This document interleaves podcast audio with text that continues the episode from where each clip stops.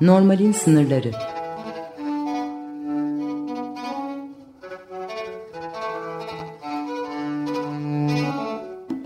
Klinik felsefe sohbetleri.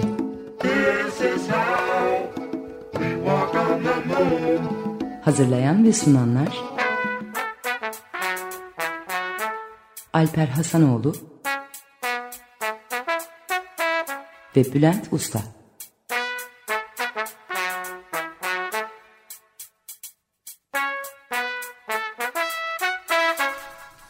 Merhaba, Normalin Sınırlarına hoş geldiniz. Bu programda öfkeyi konuşacağız.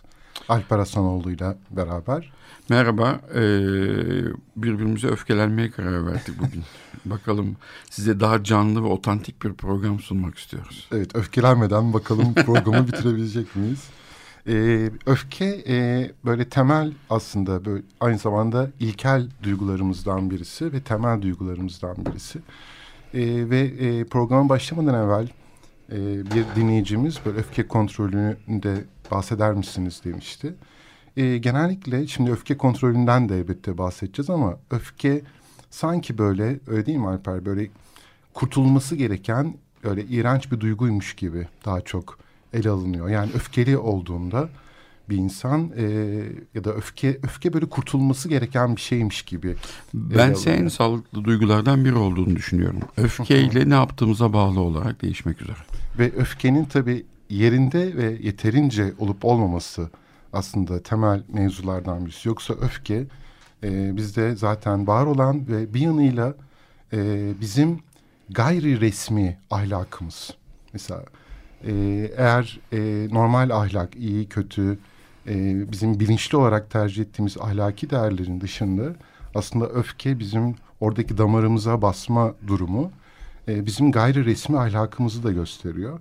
E, aynı zamanda e, öfkenin ideallerimizle olan e, bağı da önemli. Mesela şu an trafikte e, dinleyenler var bizi arabalarında ve, ve eminim sık sık e, trafikteyken araba sürerken öfkeleniyorlardır diğer sürücüleri. E, ki ben de böyle bazen yaşıyorum. Mesela Aa. öfke e, sinyal vermeyen e, sürücülere karşı ben de böyle ki hatta şöyle şeyler de düşünüyorum. Mesela sinyal kolu Türkiye'deki arabalardan kaldırılabilir. Yani gereksiz çünkü çoğu sürücü zaten sinyal vermeden şerit değiştiriyor. Ya da aynı zamanda trafik, trafikte ee, kalmak. Sana ben telefon, bizim muayenehanenin telefonunu vereyim. Bizim e, şeyden asistanlar randevu alsan öfke kontrolüyle ilgili olarak ben bayağı dertliymişsin sen bu trafik konusunda. Trafik konusunda e, dertli miyim çok bilmiyorum ama öfkeleniyorum bazen. Ama bu öfke e, git, kalkıp arabayı durdurup ya da sinyal vermeyen şoföre öldürmeye tabii yönelmiyor. Ya da ona şiddet uygulamaya yönelmiyor. E, buradaki... Ama hayalini kuruyorsun değil mi? E, yani kurduğumu söyleyemem. Yok öldürmek değil. Evet. Ama hani mesela öfkemi böyle öfkeyi göstermek için şuna bir tane çaksam falan diye düşündüğümüz olur ama yani biliriz kendimizi biz böyle ben mesela 50 52 53 yaşındayım. Şimdiye kadar hiç kavga etmedim. Yani hani bu e, çok açık e, öfkelenmediğim anlamında böyle sinirlerim alındığı anlamına gelmiyor ama e, buna işte Freudian olarak süperego diyebiliriz. İşte ahlak kuralları diyebiliriz. Hayata bakış diyebiliriz. Bir sürü açıdan, sosyolojik açıdan, bilmem ne açıdan bir sürü şeyler söyleyebiliriz. Ama ben öfkemi şiddetle göstermeyi tercih etmeyen bir insanım. Evet şiddeti tabii bir yandan şey yapmak lazım. Şiddet birisine vurmak dışında sözlerle de şiddet gösterilebiliyor. Mutlaka. Ve Sen şimdi bana bir sanırım, şey mi söylemek istiyorsun? Evet, sanırım bu Evet dedi. duygusal, duygusal şiddetten kimse muaf değil.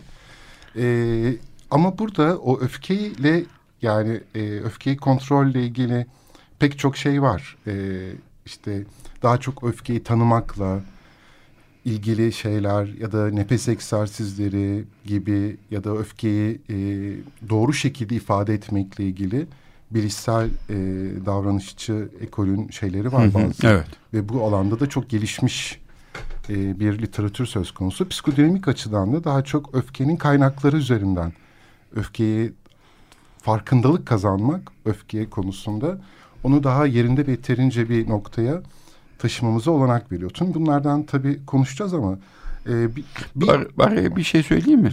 Ben e, şeyde e, İsviçre'de asistanlık eğitimi sırasında bana verilen görevlerden bir tanesi devlet üniversite hastanesine şeyleri gönderiyordu. E, yani psikiyatri kliniğine. İşte eşini dövmüş, e, şiddet uygulamış, kontrol kaybı bilmem ne falan. E, mahkeme onları zorunlu öfke kontrolü e, psikoterapisi, grup terapisine gönderiyordu. Ben her grup terapisi yani şeyine yeni gruba başlarken şu cümleyi söylüyordum. Hiç kimse kontrolünü kaybetmez. Kontrolünü kaybetmeye karar verir. Yani o çok o kadar kısa bir an olabilir ki o siz fark etmeyebilirsiniz bile. Yani otomatik bir düşünce şeklinde kafanızdan geçer. Ama aslında öyle kontrolünü kaybetmek diye bir şey söz konusu değildir. Yani karşı tarafın o öfkenin e, o öfkenin şeyini hmm, sonucunu hak ettiğini düşünür öfkeyi e, şey yapar insanlar sonra evet. gösteren insanlar diye e, hep Orada, yapmıştım. Sen devam et. Yani öfkenin böyle daha şiddetli olduğu nokta e, karşı tarafın bunu işte Melanie Klein'dan vesaire bahsediyor olacağız. Tamamen kötü olduğuna o an inanmak. Bu böyle kötü nesne dediğimiz ya da kötü meme dediğimiz şey bir anda o insan diyelim yere tüküren mesela beni öfkelendiren şeylerden birisi sokakta yere tükürenlerdir. Hmm. E, o an bir an böyle o dünyanın en kötü insanıymış gibi gelebilir. Mesela benim aklım bazen öyle yere tüküren biri gördüğümde bu insan dünyanın en kötü insanı olabilir. Ama değil. E, o an öyle bir e, haklılık şeması böyle gelişiyor ki trafikte, başka yerde ya da eşler arasında o an o ins insan dünyanın en kötü en katlanılmaz ve o an e, tabii ona şey de eşlik ediyor. Onlardan da bahsediyor olacağız. İntikam. E, oradaki o en kötü nesne durumu, oradaki kontrolü bırakmaya e, yol açabiliyor. Fakat burada öfkenin siyasi vesaire pek çok böyle şeyi de var, e, yanları da var. E, olumlu şeyleri de var. Çünkü olumlu olan şey böyle e, başta söylediğim ideallerimizle kurduğumuz şey. Mesela trafikte ya da sinyal vermekle ilgili şeyde öfkelendiğimiz şey kurallar var. Doğrusunun ne olduğunu biliyoruz. Ve bu doğrunun yapılmayışı e, bize bir şey gibi geliyor. Haksızlığa uğramışlık duygusu veriyor. Ve orada bizdeki yani kafamızda şöyle bir şey doğru olan olmasaydı diyelim hiçbir zaman trafiğin normal akışta olmadığı bir şehirde yaşasaydık trafikte kalmak, sıkışmak e, muhtemelen bizi öfkelendirmeyecekti. Yani bir şeyin e, öfkelendirmesi için onun böyle bir kendimizde mutlaka bir doğrusu diyelim siyasi olarak da kafamızda demokrasiyle ilgili ya da siyasetle ilgili bazı doğrular var ve bu doğruların çok tersi şeyler oluyor ve bu bizi öfkelendiriyor. Bir haksızlık söz konusu oluyor. Ee, orada öfke öfke e, göstermek e, ideallerle kurduğumuz bağı aslında gösteriyor. Yani e, o gayri resmi ahlak dediğimiz e, şeyi de e, ortaya çıkartan bir şey. Bu sözü sana bırakmadan evvel şeyle ilgili bu Margaret Duras'ın ben e, benim böyle e, çok beğendiğim, aşık olduğum kadınlardan, yazarlardan. E, o e, Yeşil Gözler kitabında şöyle bir şeyden bahsediyordu.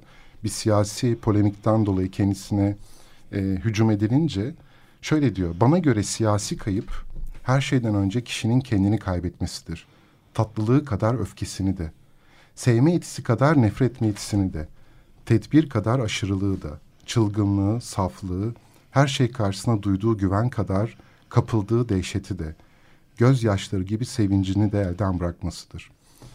Şimdi buradaki e, yani Margaret Duras'ın altını çizdiği şeyi, buradaki sözleri ben şöyle yorumluyorum Alper. Günümüzde bu terapotik yani biraz da bizlerin de etkisi var bunda terapotik dil, terapotik yaklaşım o kadar gündelik hayatta sızmış durumda ki en ufak bir öfke e, durumunda hemen karşı taraftan işte senin öfke sorunun var bunu kontrol etmelisin. E, ya da bir nefret hissettiğimizde hemen sanki bunun bir sağlıksız olduğuna dair bir şey gelişiyor. Bir fikir oluşuyor. Bu terapotik dilin gittikçe de yaygınlaşan bir şey bu. Gündelik hayata e, sızmasının sanki bir şeyini yaşıyoruz. Ne dersin? Buradaki normal nerede evet, başlıyor? bu çok şey aslında enteresan oldu. E, bunu bu şekilde e, konuşmayı düşünmemiştik ama bu sabah bana ilk defa olarak gelen bir e, şey oldu.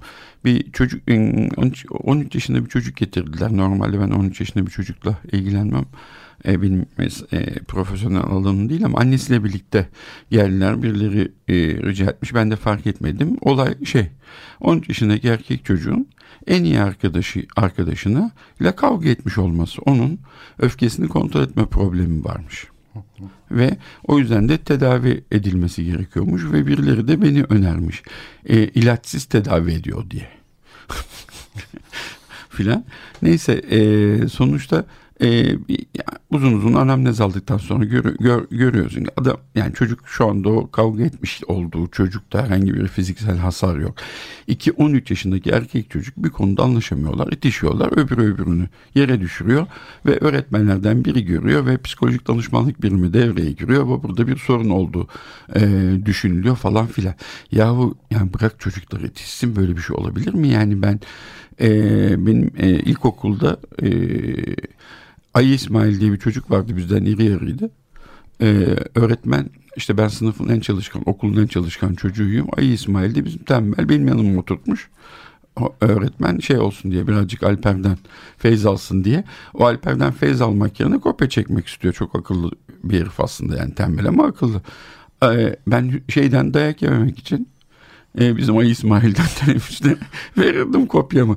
Şimdi e, yani ne oldu ben travmatize mi oldum? Ay İsmail benim şeyimi pardon hayatımı mı belirledi? Nedir yani ya böyle bir şey yok yani o, o, o öfke o şiddet e, o kavga dövüş biraz olacak yani çocukları bu kadar öfkeden şiddetten böyle ayrı şey yapmıyor. Dünya zaten öfke ve şiddet üzerine kurulu.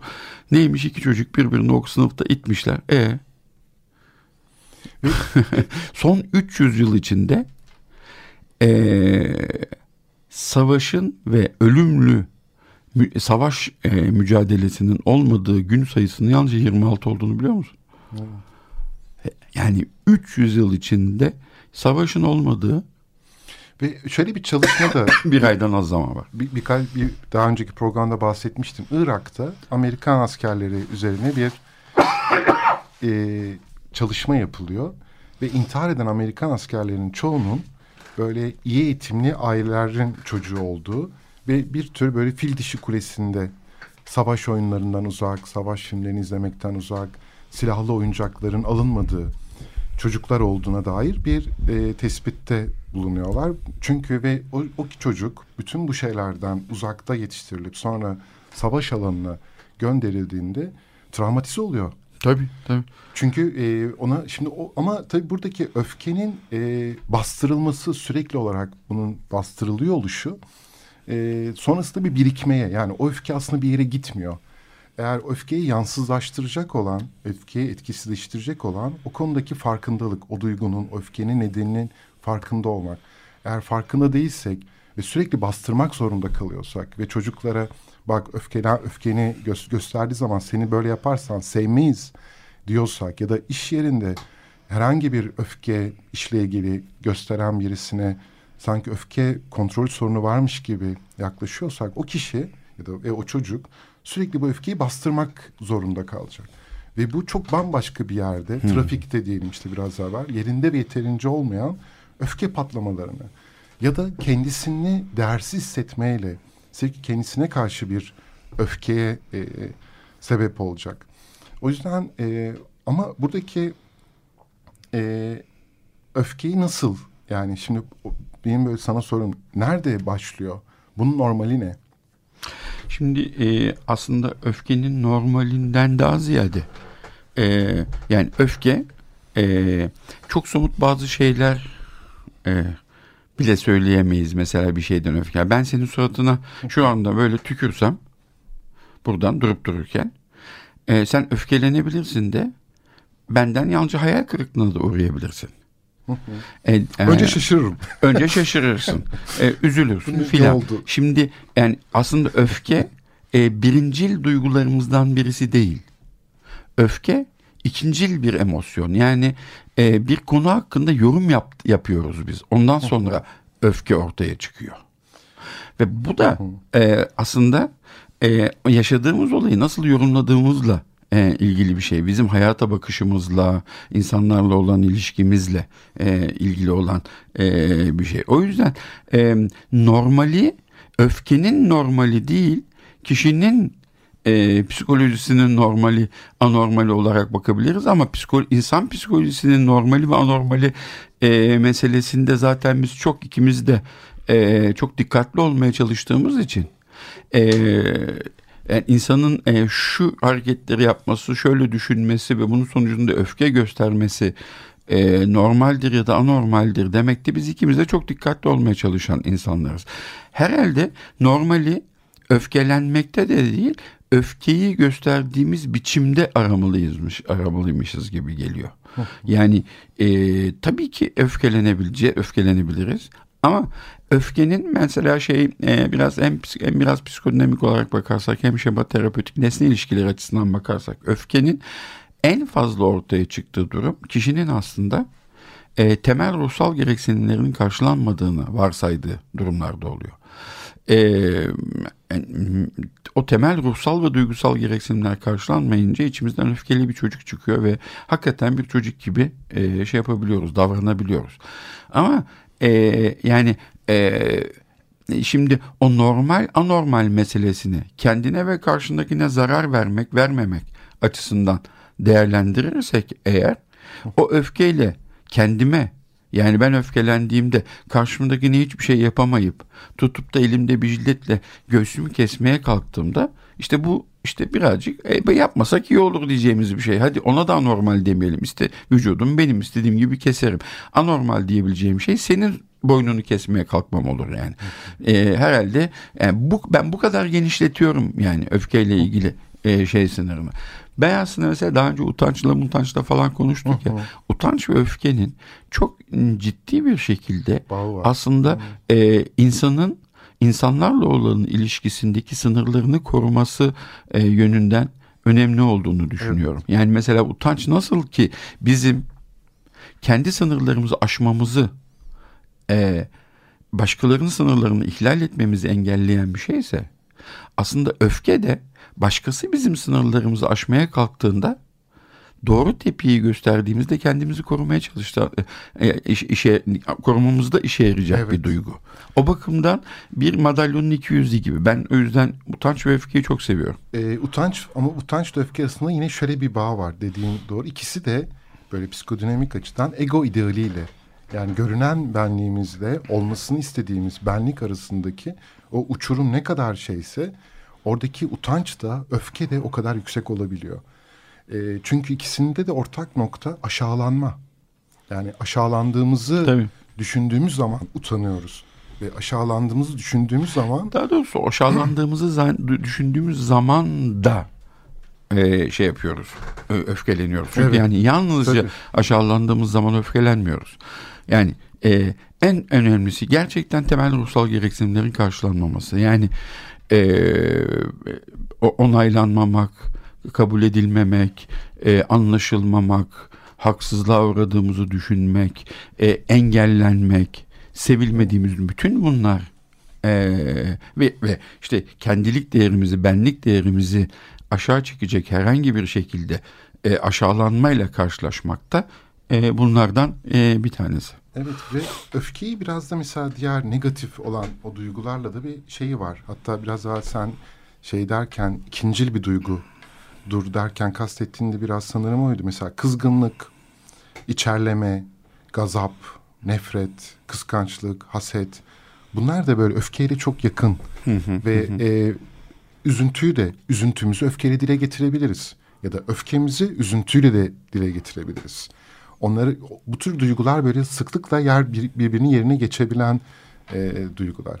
Yani ben şunu demek istedim aslında. Emotion focus psikoterapi yani e, duygu odaklı psikoterapide özellikle duyguları birincil ve ikincil duygular olarak ayırırlar. Mesela yani e, net bir şekilde korku birincil evet. bir duygudur. Yani e, şey düşünmeyiz. Orada düşünce yoktur. Direkt olarak korkarız. Üzüntü yani bir öyle. kognisyonla ilgili bir şey değildir. Üzüntü de.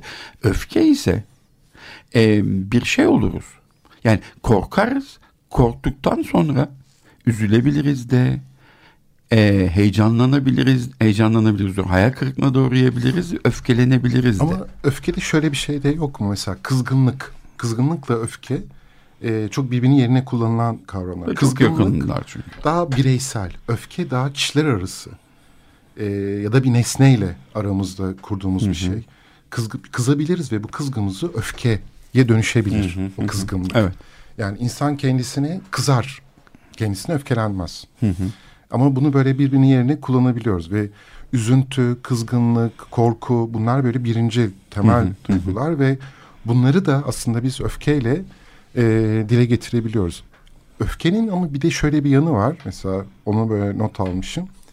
E, öğrenilen bir sorun çözme tekniği aynı hı, zamanda. tabii. Diyelim bir E tabii canım baban anne babanla annen devamlı kavga ediyorlar. Annen dır dır dır dır bir şey yapıyor. Baban geç geldi bilmem ne diyor. Baban çat diye vuruyor kadına. Annen de kenara çekiliyor.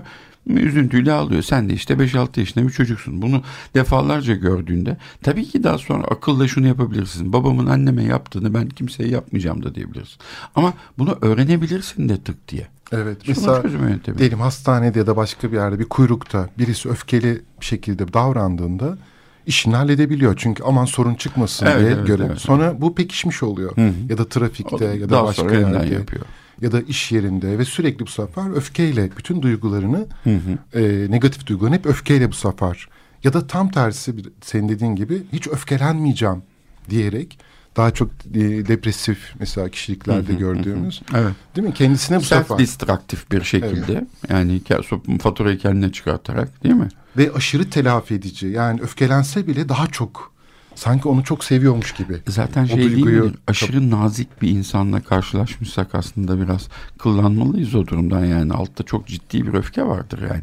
E, göstermekten korktuğu, ortaya çıkmasından korktuğu şeyi o nezaketle e, şey yapmaya Evet, çalışır, kapatmaya aşırı telafi edici Evet. bir şekilde. O anlamda aşırı telafi etmek Hı hı, dediğin için.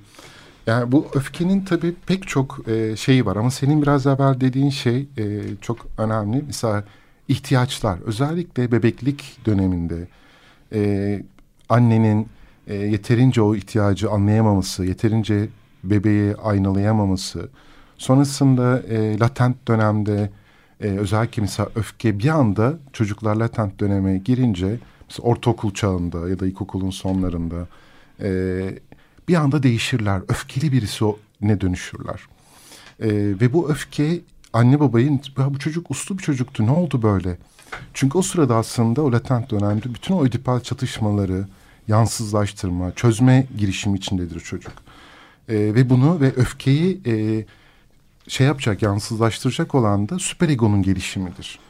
Daha tam oturmadığı için onlar öfkesini nerede nasıl davranacağını e, gösteremeyebilir.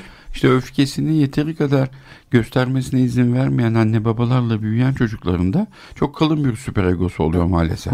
yani hiçbir şekilde kalın süperego çok böyle hani e, bizim kendi aramızda kullanacağımız böyle hani bizim birbirimizi anlayabileceğimiz bir şey olur olur herhalde. Şöyle anlatmak lazım. Kendi üzerimizdeki kontrolümüz aman olumsuz hiçbir duygumu ifade Evet. etmeyeyimle ilgili e, kontrolümüz kendi üzerimizdeki üzerimizde çok fazla olabilir ve bu o kendini öyle yerlerde belli eder ki bir bakmışsın e, kontrol mekanizması bir obsesif kompulsif bozukluk olarak ortaya çıkmış. Evet. Öfkenin ortaya çıkmasını engellemek için e, şey yapmışsın annenin ölmesini istiyorsundur çok kızmışsındır ama annenin ölmesini istemek o kadar ağır bir şeydir ki bu e, sana endişe ettirir. E, dört defa masaya vurmazsam anneme bir şey olacak diye obsesif kompulsif bir şey geliştirirsin. E, bize işaret ediyorlar. E, müzik e, dinleyelim ve reklam verelim, ara verelim diye. E, Dolunay Obruk benim çok sevdiğim sanat, e, caz, e, genç caz sanatçılarımızdan bir tanesi. Bugün ikinci albümü yayınlandı. Belki de e, hiçbiriniz bunu henüz daha dinlemediniz. Öfkeyle de e, biraz ilgili bir şey. Çünkü biraz evvel konuştuk korkudan. Korktun mu şarkının ismi? E, onu dinliyoruz. Açık Dergi Merhaba tekrar. Merhaba tekrar. Ee, çok azıcık nörobiyolojik bir şeyden bahsedeceğim. Şimdi az şeyden e, e, beyinde duyguların e, en önemli yönetildiği yer aslında limbik sistemde amigdala diye böyle badem şeklinde. Amigdalanın da kelime anlamı zaten badem. E, benim e, neuroscience ve fizyoloji yıllarımın dört senesi amigdalanın e, sıçanlardaki amigdalanın minicik çekirdekleri o çekirdek de zaten kendisi onun içindeki şeylerle uğraşmakla falan geçti. E, orada çok önemli bir şey var. Amigdala e, amigdala ile hipotalamus arasında hipotalamus da bizim bütün e, duygularımızla ilgili reaksiyonların e, başlatıldığı yer mesela kalp çarpıntısı, nefes alıp verme, bütün her şey yani bütün korku reaksiyonları ya da işte öfke reaksiyonlarının e, ortaya çıkmasını sağlayan e, emirleri hipotalamus veriyor ama hipotalamusa e, bunları yapmalısın emrini veren de amigdala. Ve e, amigdalanın da e, hipokampusla ve prefrontal korteksle çok bağlantısı var. Hipotalamus anaların olduğu yer prefrontal kortekste muhakeme ile ilgili bir yer. Yani şöyle şöyle bir şey oluyor. Tekrarlandıkça pekişen bir şey. Amigdala'da amig, biz e, amigdala'da e, öfkeyle ilgili e, bir şeyler hatırladıkça, öfkelendikçe, bizi öfkelendiren bir şey oldukça amigdalaya öfkeyle ilgili nörotransmitterlerin salgılanması ile ilgili emir gidiyor.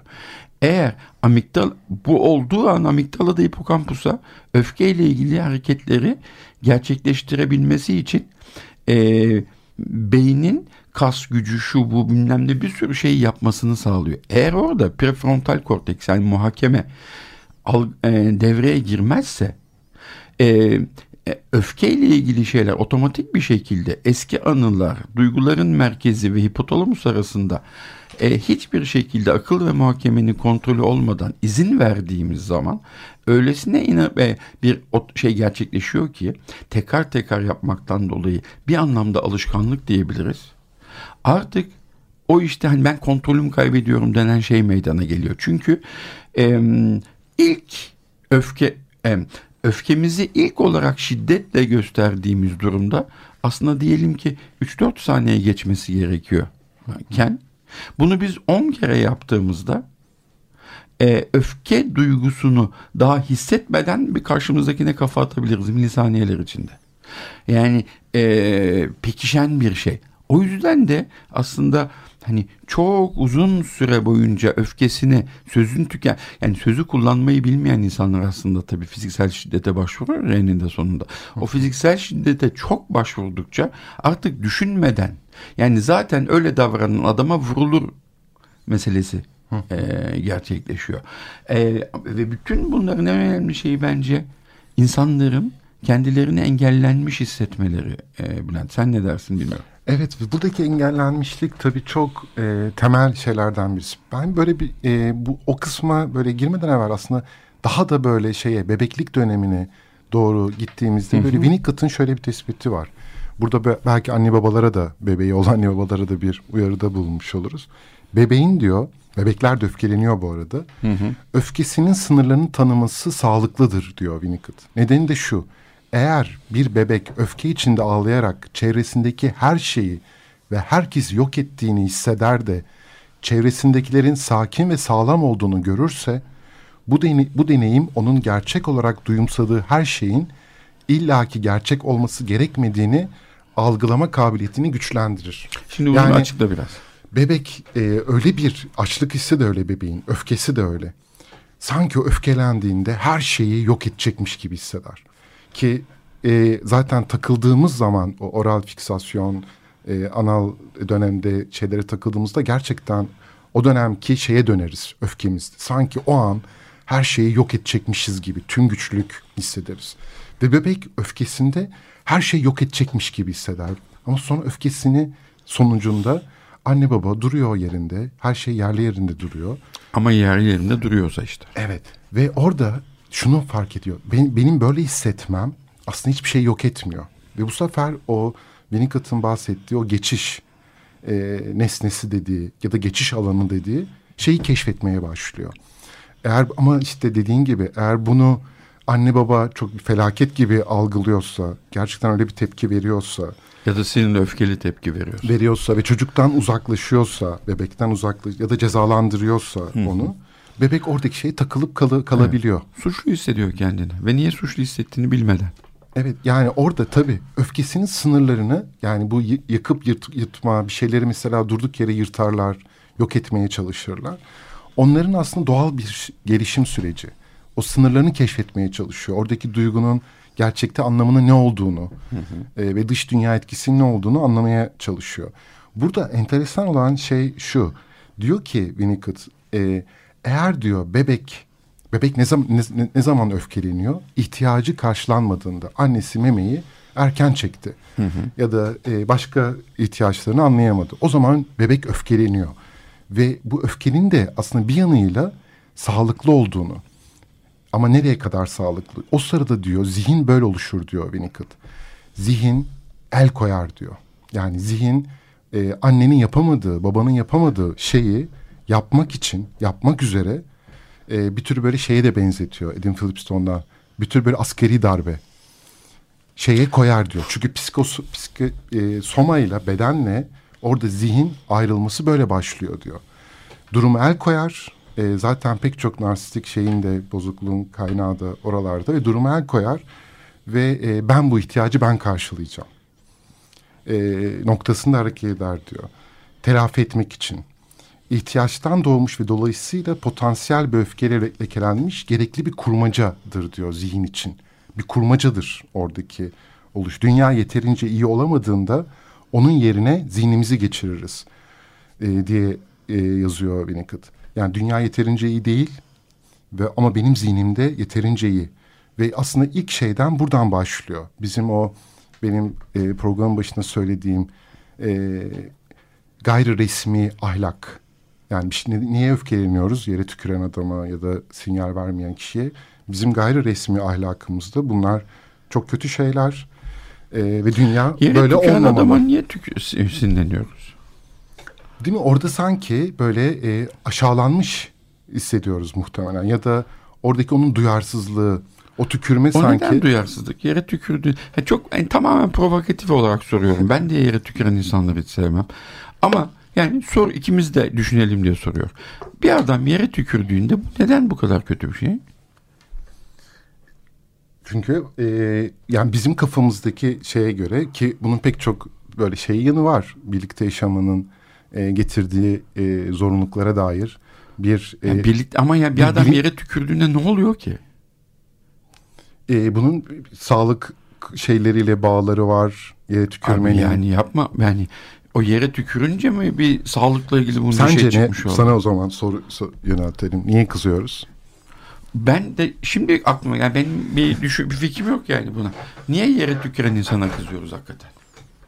Yani şimdi böyle şu anda düşünmeye başlayabilirim yalnızca. Çünkü gerçekten Buyur. hiç düşünmedim yani bu e, yere tüküren insanın niye sinirlendiğimizle ilgili. Aslında yere tüküren insanın sinirlenmemizin tek sebebi e, bize yere tükürmenin yanlış olduğunu söylenmiş olması ve bunu bizim hiçbir şekilde sorgulamadan kabul etmemiz. E, bunu kim söyledi? E, toplumsal kurallar. Toplumsal kuralları kim koydu? E, top, o, ben mesela ben kendi adıma bana kimse yere tükürmek kötüdür demedi. Ama yani biliyoruz bunu yani tabii birebir söylenmedi. Ama mesela sen bir şekilde yere tükürmüş olsan sen hatırlamayabilirsin belki. Yere tükürdüğünde büyük ihtimalle annem baban hayır oğlum tükürme yere demiştir. Yani e, ya da işte bir başkasından şey yapmışsın öğrenmişsindir. Yani yere tükürülmesi e, eğer yani yani şöyle bir şey yapıyorsa mesela karşılıklı duruyoruz. Ben sana baktım öfkeyle sonra yan tarafa çevirdim kafamı yere tükürdüm. Bu senin suratına tükürmemin sembolizasyonu olabilir ama bir adam gidiyor ve gerçekten nezle bilmem ne şu bu falan da filan da öksürüyor. Balgam çıktı yere tükürdü. Şimdi e, burada diyebiliriz ki hijyenik ya orada mikrop gitti. Ya bu dünya her yer mikrop dolu.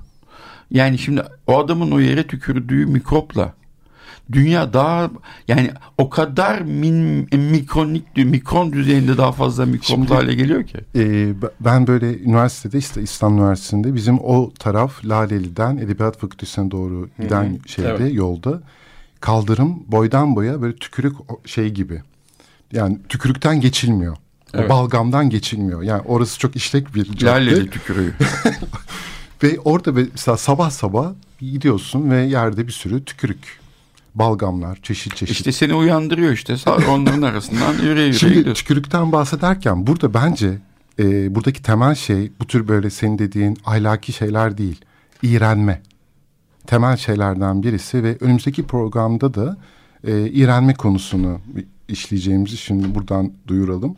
Peki niye öpüştüğün kadının e, tüküründen iğrenmiyorsun da? E, hiç tanımadığın bir adam yere tükürdüğü için iğreniyorsun. Bence bu zaten söylerken bile neden iğrendiğimizi göz anlatan bir şey. Buradaki iğrenme e, meselesi zaten önemli. Bence bunu e, bu neden tükürük öfkeleniyoruz şeyini iğrenme şeyini bırakabiliriz programına bırakabiliriz.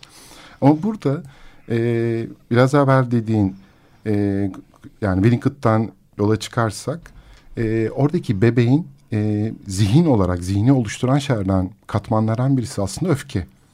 Yani öfkeyle e, hareket ediyor ve kendisinin ihtiyaçları karşılanmadığını anladığındaki öfke onun kendi zihinsel şeyini oluşturmaya başlıyor. Ve e, öfkesinin sınırlarını keşfetmesiyle de nerede ne kadar öfkeleneceğini e, anlamaya başlıyor. Eğer bunu anlayamadığı takdirde, takıldığı takdirde mesela bazı insanlar e, öfkeye daha yatkın olurlar. E, bazı insan diğer başkalarına göre ve öfkeye daha yatkın olan insanların o bebeklik dönemindeki ihtiyaçların yeterince karşılanamadığı ya da latent dönemde e, ödipal çatışmalarını çözemediği gibi varsayımlar şey yapabiliriz, e, üretebiliriz bu noktada. Hı hı. Ama bunu e, bunlar böyle çözülmeyecek şeyler de değil. Bu konuda ne kadar farkındalık e, kazanırsa e, o, o kadar e, bunu kontrol e, edebilir ya da yerinde ve Bir de bir laf var ona ne diyorsun? Tükürünü yalamak. Tükürdüğünü yalamak. Adama tükürdüğünü yalatırlar meselesi var. Onu da evet, daha sonra. Bu da e, bu da pardon sözü. Bu da öfke. Öfke evet. değil mi? Tükürdüğünü yalama şeyi evet, yalattım, yalamam, evet. yalattım. Bunlar evet. öfkeyle. Acayip bir şey yani böyle şey e, intikam almak gibi. Sen bana öfkelenemezsin, cezalan. Çok narsistik bir şey var burada değil mi? Adama tükürünü yalatırlar. Yani e, tükürü tüküren adam e, işte beni sembolize sembolize olarak benim suratıma tükürmüş gibi oluyor. Sembolizasyon bu. ve ben kendimi aşağılanmış hissediyorum. Ve aşağılanmış hissettiğim zaman narsistik bir tepki gösteriyorum ve ona utançla üst, beraber onu bir şey ona bir şey yap, yapıyorum ve sözünü diyelim ki geri alıyor. Adama böyle tükürün yalat tükürün. Çünkü orada ne oluyor? E, kendisi utandırmış oluyor aslında onu. Evet tabii tabii utandırıyor. Tükürüğünü e, yalatma öfkesini. Tabii canım tabii. Ve, Abi çünkü düşünsene hani başkasının tükürdüğünden iğrenmek gibi kendi tükürdüğün bir şeyi yalamak da iğrenç gelir. Bak tükürük senden çıktıktan sonra senden çıktıktan sonra senin için de iğrenç. Yani masaya tükürdün onu yalamak, iğrenç gelir yani. Evet bu, bu bence çok acayip bunu, bir şey değil bunu mi? bence iğrenme evet, konusu evet, programımıza ama şey tamam, çok enteresan ama değil mi yani? Yani tükürük ağzında duruyor ama çıkarttıktan sonra yalamayı pek düşünmezsin yani. Hani öksürdün, tıksırdın bir tane kaba bir sürü balgam çıktı. Burada, Hadi onu içsene yani. Yemezler. evet. Burada mesela şimdi öfkeyle biraz evvel dediğin şey önemli. Narsistik öfke mesela aynı zamanda bir de böyle benim mesela e, narsistik öfke, paranoid öfke gibi normal olmayan evet. e, öfke türleri aslında bunlar. Mesela paranoid öfkede... Çoğunluk için normal olmayan. O evet. adamlar için çok normal. Onların hayatı bakışı, hayatı değerlendirişi için çok normal. Çünkü kuşkulanıyor. Biliyor musun? Hatırlıyor musun Şizofrengi dergisinin altında yazan şeyi? Bütünüyle kuşkudayız. Evet. Şimdi e, mesela öfkenin zaten mutlaka bir narsistik zedelenmeyle yani orada zaten utanma ortaya çıkıyor. Bir ilişkisi var ve orada mesela ben yine böyle adını sık andığım Edin Phillips'in diyor ki e, kapıldığımız... Vallahi Edin Phillips bile sen kendisinden bu kadar çok bahsetmiyordu. Olabilir. Ama sen çok seviyorsun. Ben, ben de çok seviyorum. Evet, Winnicott'ı, Melanie Klein'ı, Edin Phillips'i hepsini, Freud'u hepsini burada böyle e, anmış oluyoruz. Çünkü onlardan alıyoruz. Evet evet. Edin Phillips çok önemli bir insan. E, diyor ki kapıldığımız öfke bir şey olan bağlılığımızdır aslında. Tercih edilen bir şeye. E, zaten aşağılanmaya karşı bağışıklığı olan ya da bu duyguyu hiç tanımayan biri iyi bir hayatın ne olduğunu nasıl bilirdi ki? Yani burada öfke gösteren kişi narsistik şeyin dışında iyi bir hayatın nasıl olduğunu da bilen birisi. Mesela bunu biz siyasi şeyleri de yorumlayabiliriz. Siyasi öfke meselesini de yorumlayabiliriz. gündelik hayattaki e, meseleleri de yorumlayabiliriz. Bir şeyin iyisini biliyoruz ki e, kötüsüne karşı öfkeleniyoruz. Bilmesek öfkelenmeyeceğiz. Hı hı. E, ama burada aynı zamanda böyle yine programın başında söylediğim şey bize e, öfkemiz kendimize dair çok şey söylüyor. Eğer onu iyi tanıyabilirsek, oraya bakabilirsek, neye öfkelendiğimize bakabilirsek. Çünkü orada bilinç dışı olarak, gayri resmi olarak bizim ahlakımıza dair bir şey söylüyor. Diyelim e, senin e, verdiğin o kadına yönelik şiddet üzerine olan Mesela benim yüksek lisans tez konumda kadın yönelik şiddet üzerineydi ve orada çalışma yaparken şuna çok şaşırmıştım. Hem antropolojik hem psikolojik açıdan yaklaşıyordum meseleye. Eğitim, ekonomik durum vesaire hiçbir bir şey burada etkili değildi. Evet, evet. Etkili bir faktör değildi. Burada etkili olan faktör o kişinin mesela diyelim trafikte de birisini ya da başka gündelik hayatta çekip dediğin gibi amigdala şeyiyle öldüren birisi orada mesela onun hayatına baktığımızda bir kastrasyon meselesi olduğunu. Mesela en çok şiddete eğilim gösteren erkeklerin en çok erkeklikle ilgili bir sorunu olan, kendisini iyiliş edilmiş hisseden, yani penisinin kesilmiş olduğunu. Bunu biraz açıklaman lazım çünkü bayağı e, sünnet olayına girdin yani.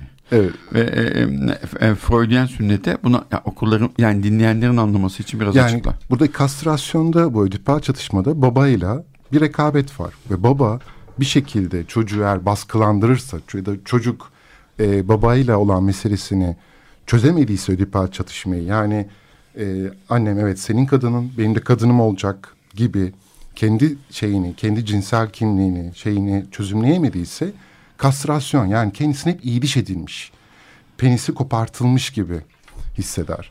Ve bunu böyle Bunun bir sebebi de cezalandırılacağını düşündüğü evet, cezalandır ve bunda bir takıntıya dönüşür ve sürekli olarak en ufak bir hareket diyelim şey e, trafikte şimdi hep trafikten örnek veriyorum. Birisine yol vermesi gerekiyor. Vermez.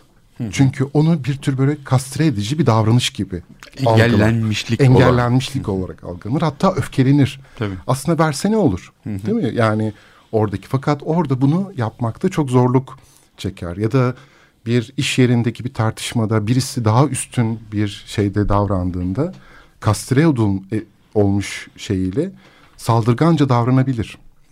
Çünkü evet. orada mesela erkeklerin mesela kadın yönelik şiddetteki temel şeylerinden birisi iyiliş edilme korkusu. Ve bu yüzden de kadınlara karşı bir güvensizlik aynı zamanda. Çünkü ödipal çatışmayı çözemediğinde anne güvenilmez bir varlık olur. Onu aldatan ya da kadınlar üzerinden baktığımızda özellikle diyelim latent dönemde babanın e, anneyi aldattığını e, fark ettiğinde babaya karşı öyle bir öfke duyar ki ve bu öfkeyi bastırabilir. Çoğunlukla bastırır fakat bu öfke farklı şekillerde ortaya çıkabilir. Özellikle erkeklere karşı. E, güvensiz. Yani sadece e, erkeklerin kadınları değil kadınların da erkeklere olan öfkesinin arka planında e, bunun olduğunu söyleyebiliriz. Oradaki ödipal çatışmanın e, kaynaklandığını söyleyebiliriz. Şimdi bak bak çok bit, bitmedi galiba sözüm pardon. Yani o böyle şeye getirmek istiyorum aslında. Yani oradaki öfke, öfkeden korkmak yerine yani mesela öfkeyi kontrol meselesinde de hep söylenen şeyler yok şu kadar e, sayı say, yok nefes egzersizi yap ki gerçekten bunlar etkili. O an kendini durduracak herhangi bir şey yapmak e, öfkenin e, şeyini değiştiriyor. Fakat öfkeye bakmamız gerekiyor. Tabii canım o yalnızca ateşi düşürmek. Evet. O, Sonra gerçekten yani, yani bir, temelde ne vardır ona bakmak lazım. Yani ödipal çatışmadan mı kaynaklanıyor, engellenmişlik hissinden mi kaynaklanıyor? Kendi e, doğrularımızın farkında olmadan mesela eşine şiddet gösteren birisinin gerçekten oturup oradaki öfkesinin kendi çocukluğuyla e, bağını kurabilmesi gerekiyor. Ya da paranoid öfke sanki iş yerinde herkes ona karşı bir komplo peşinde. Büyük ihtimalle de ya da eski bir duvar yazısı vardı biliyor musun? Paranoyak olmanız takip edilmediğiniz anlamına gelmez. evet paranoyakların en çok kullandığı argüman da bu. Yani kendilerini e, özellikle Türkiye gibi bir ülkede. Evet. E, mesela orada bir de e, şimdi programın o kadar çok konuşacak şey var ki bu konu. Mesela bizim Türkiye'de e, öfkeye bu kadar yatkın oluşumuzun bir nedeni bir nedeninde e, yaz tutamamışımızla ilgili olduğunu düşünüyorum. Çünkü yaz ve öfke çok güçlü bağları olan iki kavram. Yaz tutamamak ne demek? E, diyelim e, bir yakınınızı kaybettiniz, kaybettiniz. o kişiye karşı aslında içten içe e, öfke duyabiliriz. Yani beni nasıl bırakıp gitti? Benim rahatımı neden bozdu? E, beni neden bu kadar kötü duygularla baş başa bıraktı diye bir öfke e, duyarız ve bunu ama dile getiremeyiz. Mesela şeyde Vamık Volkan'ın gazete duvarda bir söyleşisi vardı. O da, orada şundan bahsediyor.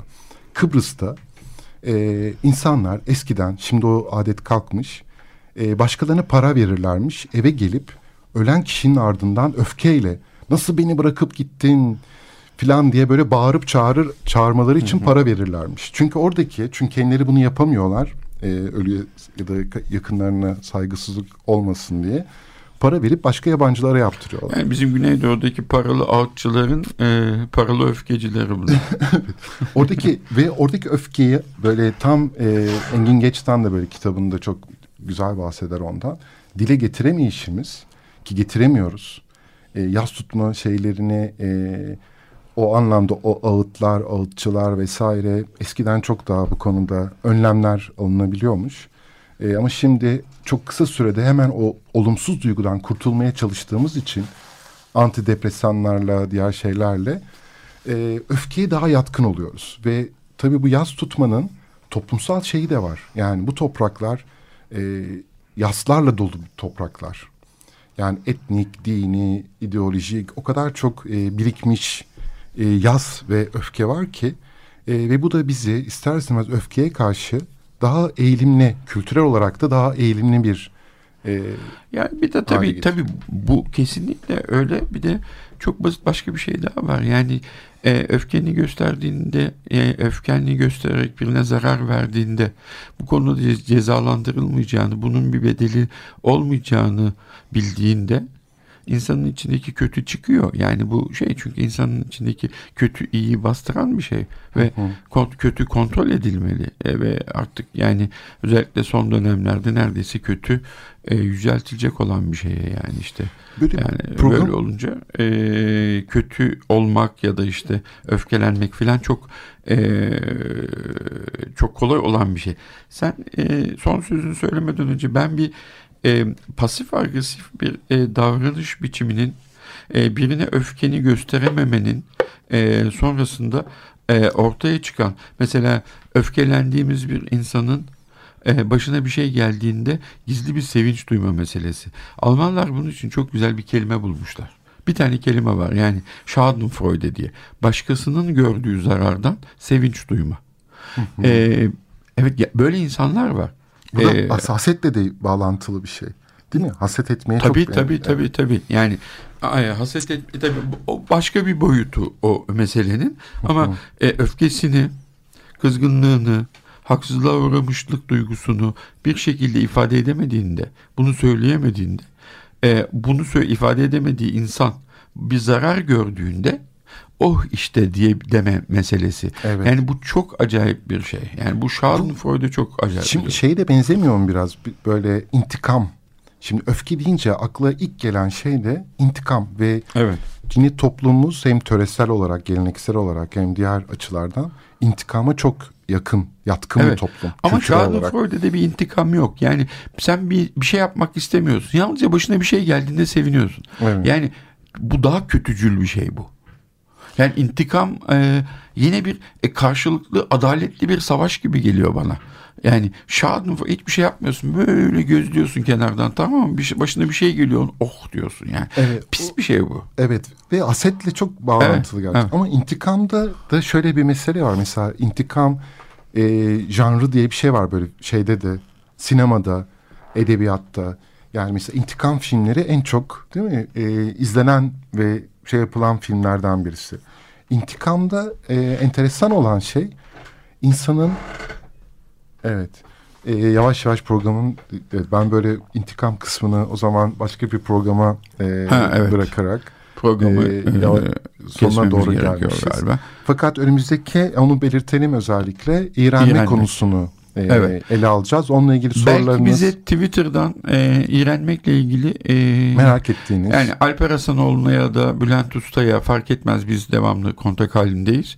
Yani özel olarak normalin sınırları diye bir şeyimiz yok. E, hesabımız yok. Bize bununla ilgili e, bir şey sormak isteyen ya da özellikle fikrini belirtmek isteyen insanlar olursa atsınlar biz onları kale almayız. Evet bu, Şaka şaka. evet çünkü bu şeyde evet e, Bitiriyoruz. Bitiriyoruz. Peki. Evet, İyi evet. akşamlar. Yoksa boynumuzu kesmek üzere.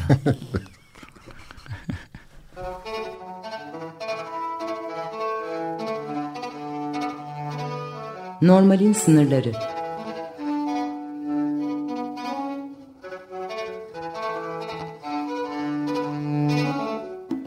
Klinik felsefe sohbetleri.